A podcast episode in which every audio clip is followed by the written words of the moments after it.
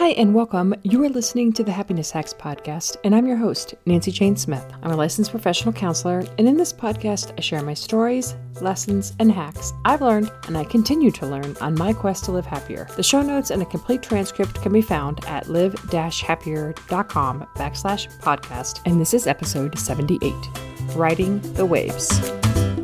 Hey everyone, so I'm running behind. I usually like to do my podcast. I committed to doing my podcast on Sundays um, in twenty eighteen, and something came up yesterday and I didn't get to it. And so I ended up writing a blog instead. And so today, even though it's Monday, um, I wanted to just read that blog to you. It's kind of doing this podcast a little differently this week. And then we'll be back on our regularly scheduled time on Sunday. I did want to do a quick announcement. If you live in the Central Ohio area, I will be having a book party this Saturday. I'm super excited for it, and I hope you can come out. It's just an open house from eleven to one, and the details and all the information about that can be found at live dash happier dot com, and then it's book dash party dash open dash house. I'll leave a link to it in the show notes because that's a little confusing. I need to do better on naming my websites. But you can find all the information out about where that's going to be. I also have it on my Facebook page and my Instagram as well as LinkedIn. So there's lots of places for you to look and find that information. Or you can just email me if you want to know more about it. NancyJane at live dash happier dot com. Okay, enough about book parties. And um, so today's blog slash podcast is called Riding the Waves. Feelings. They get such a bad rap. If there is one thing the psychology world has a lot of contradictory opinions on, it is feelings. Advice ranges from, you have to feel your feelings. Don't let your feelings run your life. Don't be overly emotional. Don't stuff your feelings. Anytime there is information coming from two extremes, the answer is somewhere in the messy middle.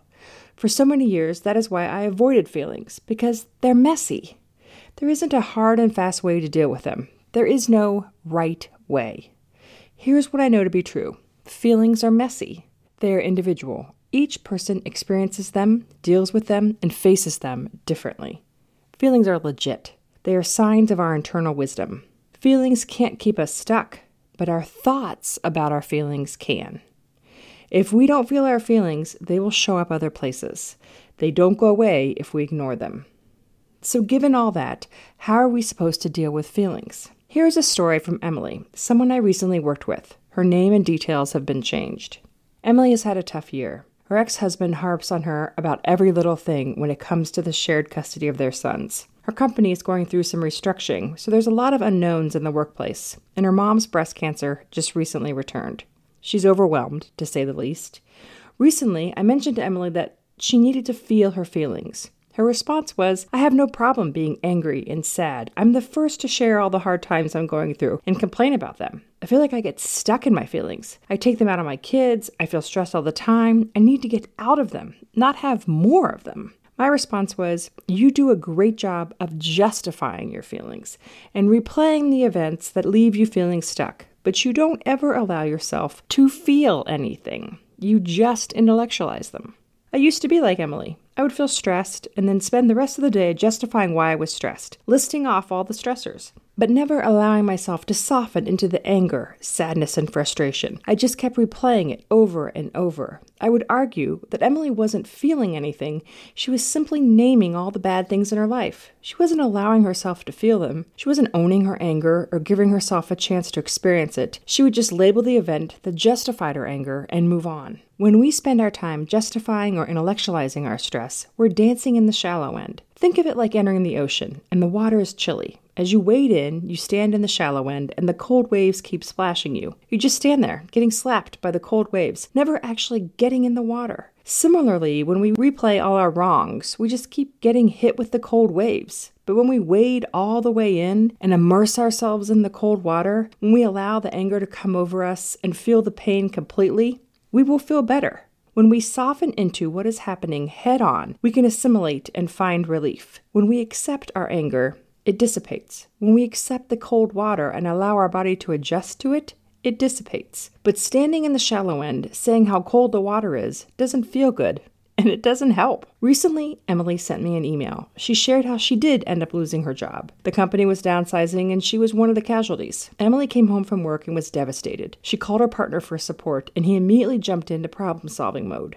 Remembering our conversation, she stopped him mid-suggestion and said, "You know, today, I just want to be pissed off. I just want to be angry, because I am. This sucks. Tomorrow I will solve the problem. Today, I'm pissed." As she was telling me the story, she said, "I was shocked that came out of my mouth, but I did just want one day to be angry. This is acknowledging your feelings." Emily allowed herself to feel angry because she was legit angry. In her email, she shared how skeptical she was about the process, but how much better she felt. "I didn't feel like a victim, like I thought I would. Feeling the anger empowered me. I was amazed how much it helped." Feeling your feelings isn't something you have to do. It is something your body naturally does. You just have to give yourself permission. So the next time you notice yourself listing all the negatives in your life, ask yourself, how does this make me feel? With each response, just allow yourself to soften and give yourself some empathy and grace, such as, "Oh, that sucks," or, "Oh, sweet pea," and then ask yourself again, how does this make me feel? At first, you might have to ask yourself multiple times before you soften into the actual feeling. This process allows you to move past the shallow end and swim into the deep water. Riding those waves, it is life-changing.